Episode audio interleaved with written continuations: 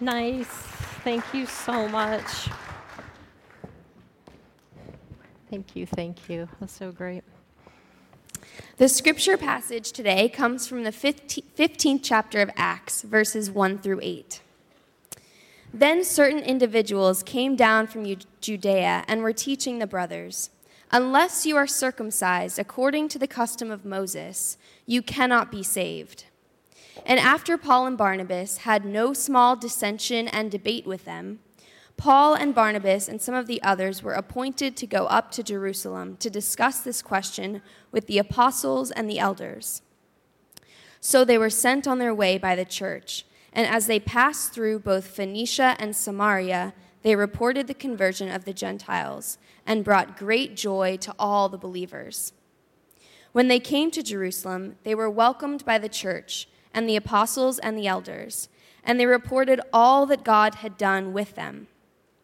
But some believers who belonged to the sect of the Pharisees stood up and said, It is necessary for them to be circumcised in order to keep the law of Moses. The apostles and the elders met together to consider this matter. After there had been much debate, Peter stood up and said to them, My brothers, you know that in the early days God made a choice among you that I should be the one through whom the Gentiles would hear the message of the good news and become believers. And God, who knows the human heart, testified to them by giving them the Holy Spirit just as he did to us. And in cleansing their hearts by faith, he made no distinction between them and us. Now, therefore, why are you putting God to the test by placing on the neck of the disciples a yoke that neither our ancestors nor we have been able to bear? On the contrary, we believe that we will be saved through the grace of the Lord Jesus, just as they will. The whole assembly kept silent and listened to Barnabas and Paul as they told of all the signs and wonders that God had done through them among the Gentiles. After they finished speaking, James replied, My brothers, listen to me. Simeon has related how God first looked favorably on the Gentiles to take from among them a people for his name. This agrees with the words of the prophets, as it is written. After this, I will return, and I will rebuild the dwelling of David, which has fallen from its ruins, and I will rebuild it, and I will set it up, so that all other people may seek the Lord, even all the Gentiles over whom my name has been called. Thus says the Lord, who has been making these things known from long ago. This is the word of the Lord. Thanks be to God. You can take that. Thanks, Jordan. Let's pray. Gracious God, open our hearts and our minds to the word just read and the words to come, that you might speak a new truth to us on this day. Amen. So I know they have to switch the um, things back there today. So I got a minute. And what a joy for me to have. I didn't raise my hand, but all three of my daughters are home. And so Jordan just read, and Hallie and Sophie got to do the little mic running. So all is well in the world. Anyone else? We got time to kill? We got. There's pictures to go along because it's just like an extended children's moment because that's how I do things. So I don't have any props, but there we are. All right. So, I wait. It's not me. just to get it out there. It could be though. We had trampolines for like years upon years because like it's just so much fun, but it's not me. Okay. So, I had to do a lot of praying to prepare for this sermon. Steve had given me the opportunity to preach on Mother's Day, and I gladly accepted. And then I read the text Circumcision? Really? on Mother's Day? Between Brian and me, we have five daughters from the ages 17 to 24. And we have spent the better part of a decade trying to keep them away from boys and their parts, as you might say. So then I get the narrative lectionary, and that's what I get to preach on? Yikes. Talk about irony. Talk about needing prayer. Well, some of you may know that my best prayer time is when I'm running with our husky named Malachi. There is something about having no distractions, no people, no phone, and along with those endorphins that are being released that really help me to listen and to connect with God in a unique way. So I read the text that Jordan just read for us, Acts 15, 1 through 18, and then I'd go for a run to see what God might have to say for us through this passage on Mother's Day 2017. Well, another thing that I have to share with you is that I have this habit of picking up garbage when I run. It's probably a combination of the way that God wired me for creation care, growing up in Montana, loving and caring for the great outdoors, along with my years of being a Girl Scout leader, always trying to leave the place better than how we found it.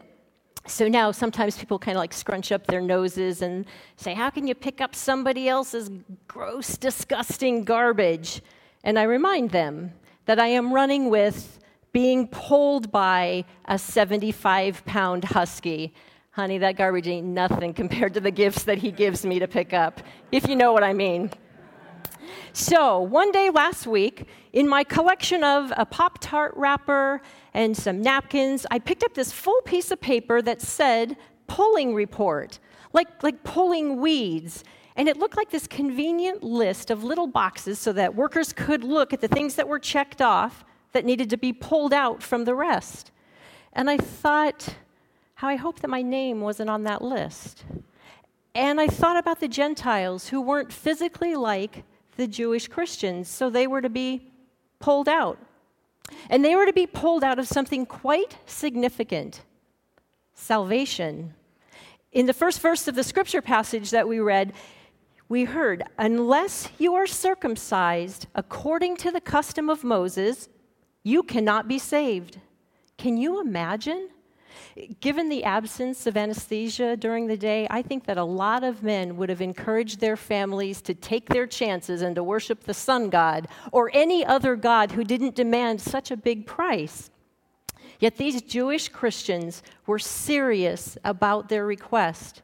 And I know it sounds harsh, but we have to remember that circumcision was a big deal for the Jews, God's chosen people. They had two primary identity markers. The first one was super, supercision, circumcision given by God to Abraham. The second one was the law given by God to Moses. Heck, even John the Baptist and Jesus were circumcised.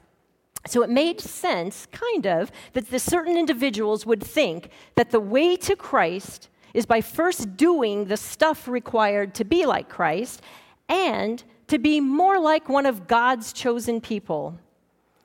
We love to have that checklist, don't we? Especially if we have everything on it and we're the ones holding the clipboard. Those of us in church sometimes can be the worst, can't we? So we stand at the door, getting ready to check the boxes to see who gets to come into the party. Keep the Sabbath? Check. Worship only one true God?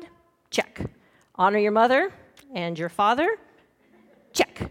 And now, if you wouldn't mind just hiking your robe just a little bit. Oh no, I'm sorry, you don't make the cut. Next. Kind of crazy. And I wish it weren't true, but there is something in our human nature that makes us feel kind of good about checking all the right boxes for us and being the gatekeeper for everybody else. Unfortunately, I think this goes back to the beginning of our faith roots when Cain thought his checklist wasn't as complete as his brother's Abel's, so he got rid of the competition. Cain killed him. This kind of checklist of who's good enough or who does enough is the opposite of everything that Jesus lived and died for.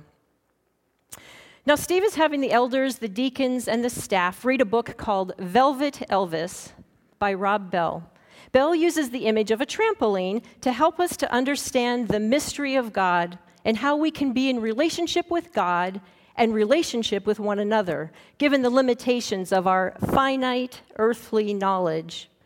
The fun mat that you get to jump on, that's like Jesus or God. But the springs that are holding the mats, they're necessary so we can jump. But the springs aren't God. The springs aren't Jesus. The springs are statements and beliefs about our faith that give us words to the depth that we are experiencing in our jumping. Bell would call these the doctrines of the Christian faith. They aren't the point. They help us to understand the point. They stretch and they flex with our questions and our doubts, and they bring a fuller, deeper, and richer understanding about the mysterious being of who God is. But God is way, way bigger than our imaginations. But these discussions and the doctrines are necessary to give us insight, to give us understanding and language to be able to experience God.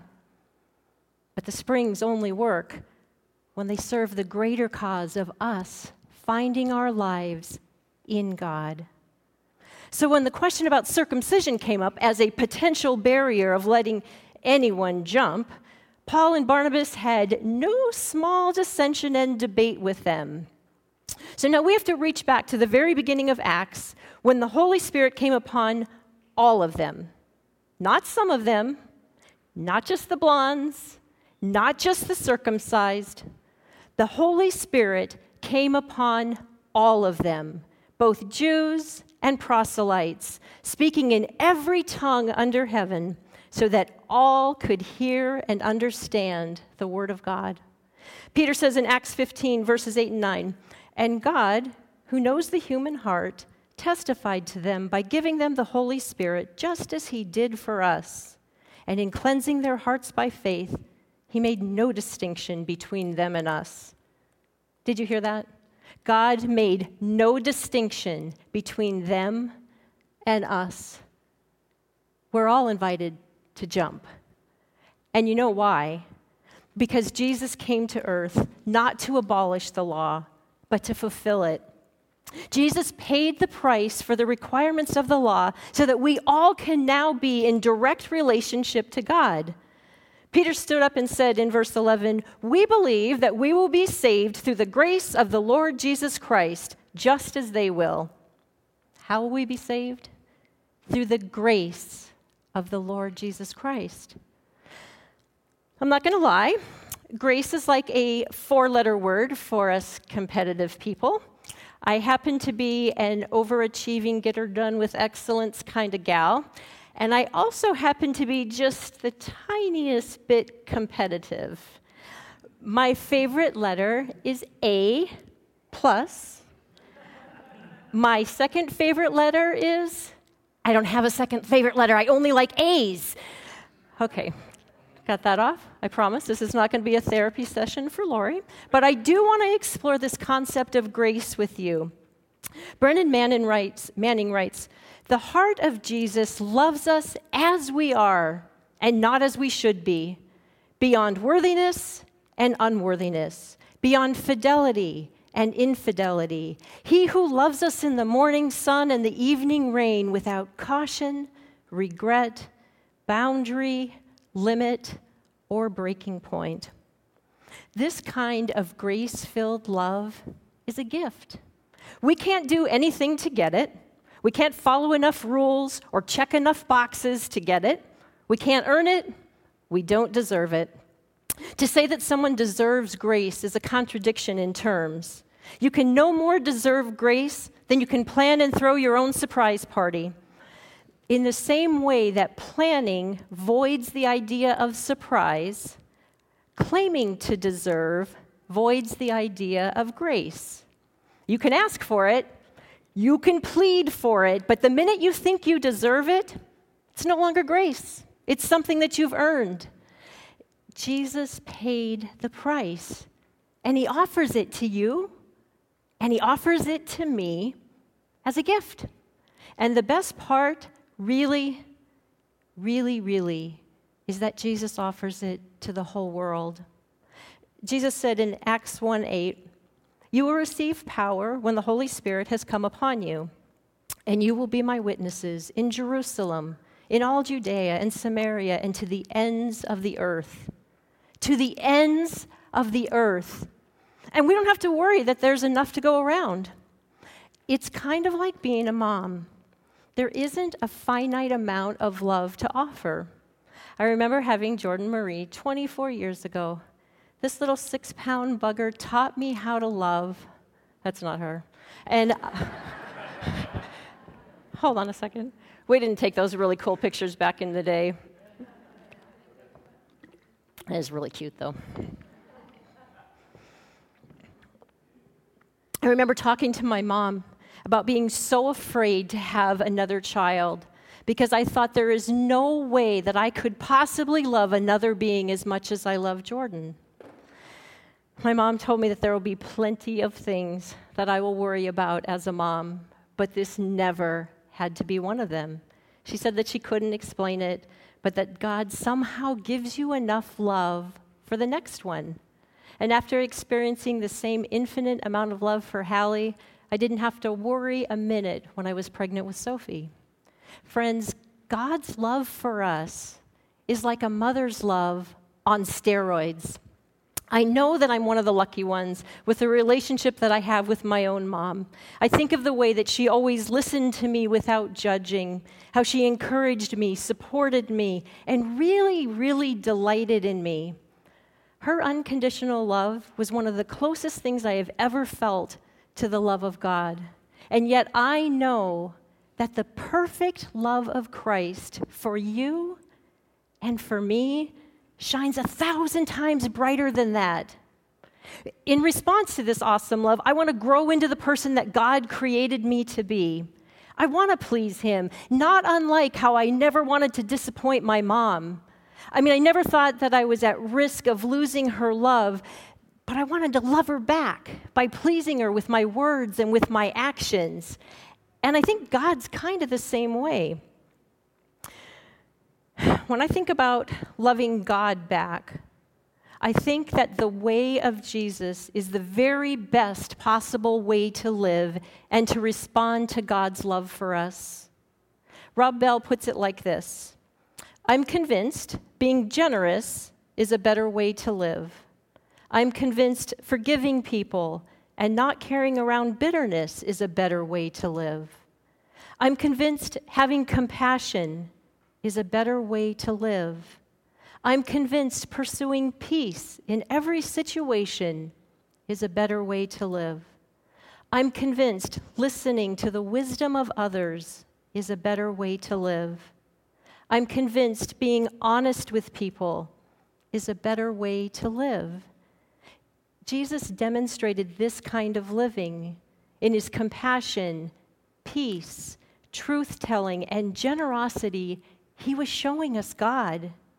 He was showing us the good life. I can't do it perfectly. I can't earn his love. I certainly don't deserve it given all the dumb things that I've done.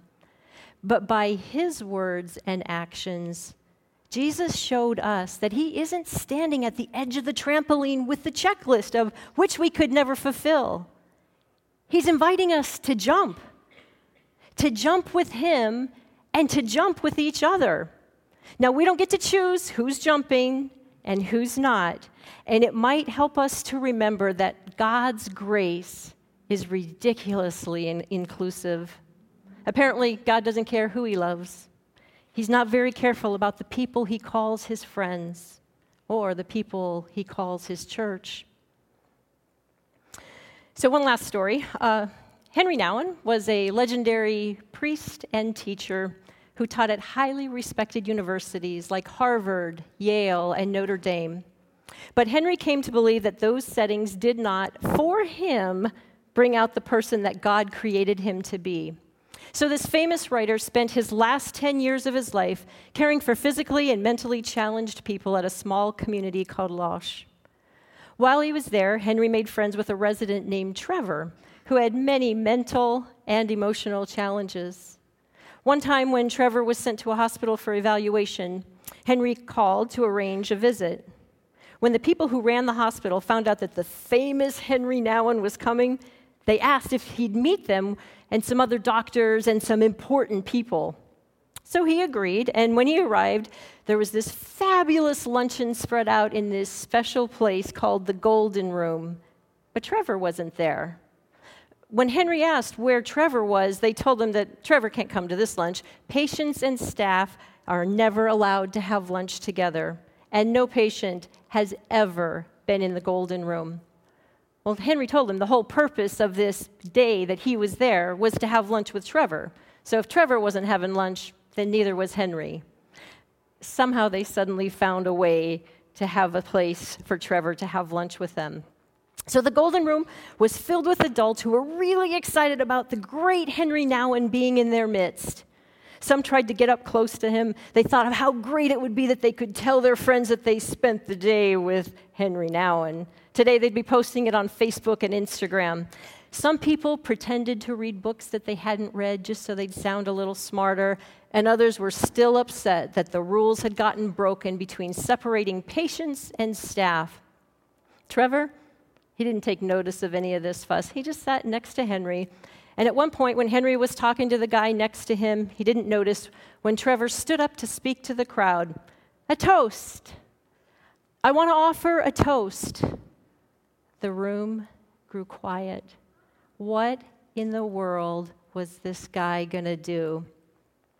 Then Trevor began to sing. If you're happy and you know it, raise your glass. If you're happy and you know it, raise your glass. If you're happy and you know it, if you're happy and you know it, if you're happy and you know it, raise your glass. At first, people weren't sure how to respond, but Trevor was beaming. His face and his voice told everyone how glad and how proud that he was to be there with his friend Henry. Somehow, in his brokenness and in his joy, Trevor gave a gift that no one else in that room could have given. People started singing softly at first, but then with more enthusiasm until doctors and priests and PhDs were almost shouting, If you're happy and you know it. No one was trying to show off anymore. No one worried about the rules. No one tried to separate the PhDs from the ADDs. God's grace is like that. It levels us. It's not about the amount of money you have. It's not about the number of degrees you've earned or your physical appearance or anything else that we try to put on the checklist. It's about the joy of jumping. Amen. Will you pray with me? Gracious God, you have filled us up with a love that's so big we can't help but have that spill out onto people that we meet. Lord, we ask that you help us tap into that joy, that you help us recognize your presence, and that most of all, you help us really, really believe at the deepest part of who we are that we are loved and adored by you just because you made us. In Jesus' name we pray. Amen. Join us for one more song. I guess we're going to do this one over again.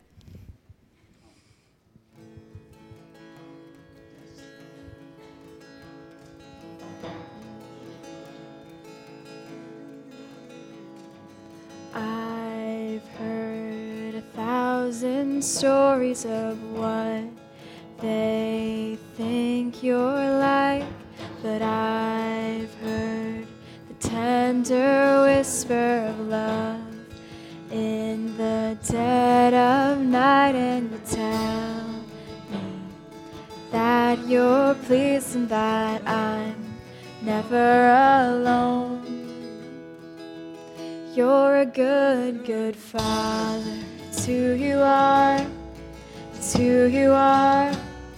It's who you are. And I'm loved by you. It's who I am. It's who I am. It's who I am. And I've seen many searching for answers far and wide, but I know we're all searching for answers only you provide because you know just what we need before we say a word. You're a good, good father. It's who you are. It's who you are. It's who you are, and I'm loved by you. Who I am. It's who I am. It's who I am. You are perfect in all of your ways. You are perfect in all of your ways. You are perfect in all of your ways to us. You are perfect in all of your ways. You are perfect in all of your ways. You are perfect in all of your ways to us. You're a good, good father. It's who you are. It's who you are. It's who you are, and I'm loved by you. It's who I am. It's who I am. Who I am. You're a good, good father. It's who you are. It's who you are. It's who you are, and I'm loved by you. It's who I am. It's who I am. It's who I am. And now may the ridiculously crazy, out of this world, inclusive, abundant grace of God fill your hearts with love, give peace to your soul, and help you jump for joy. Amen.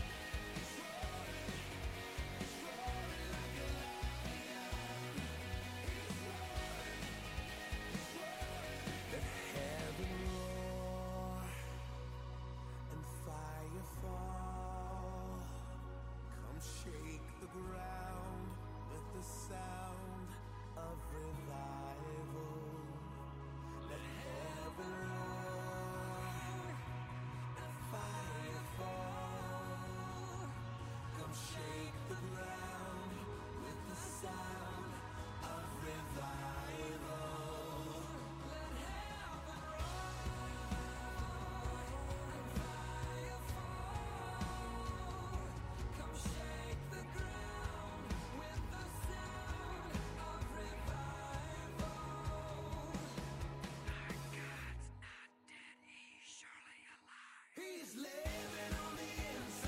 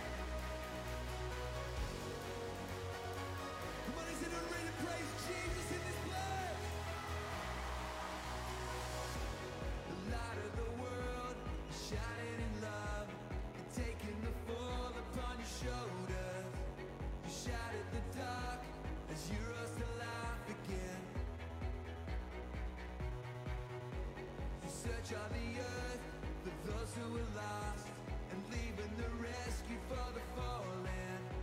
You're leading us home as we call upon your name. You're the God who saves. You're the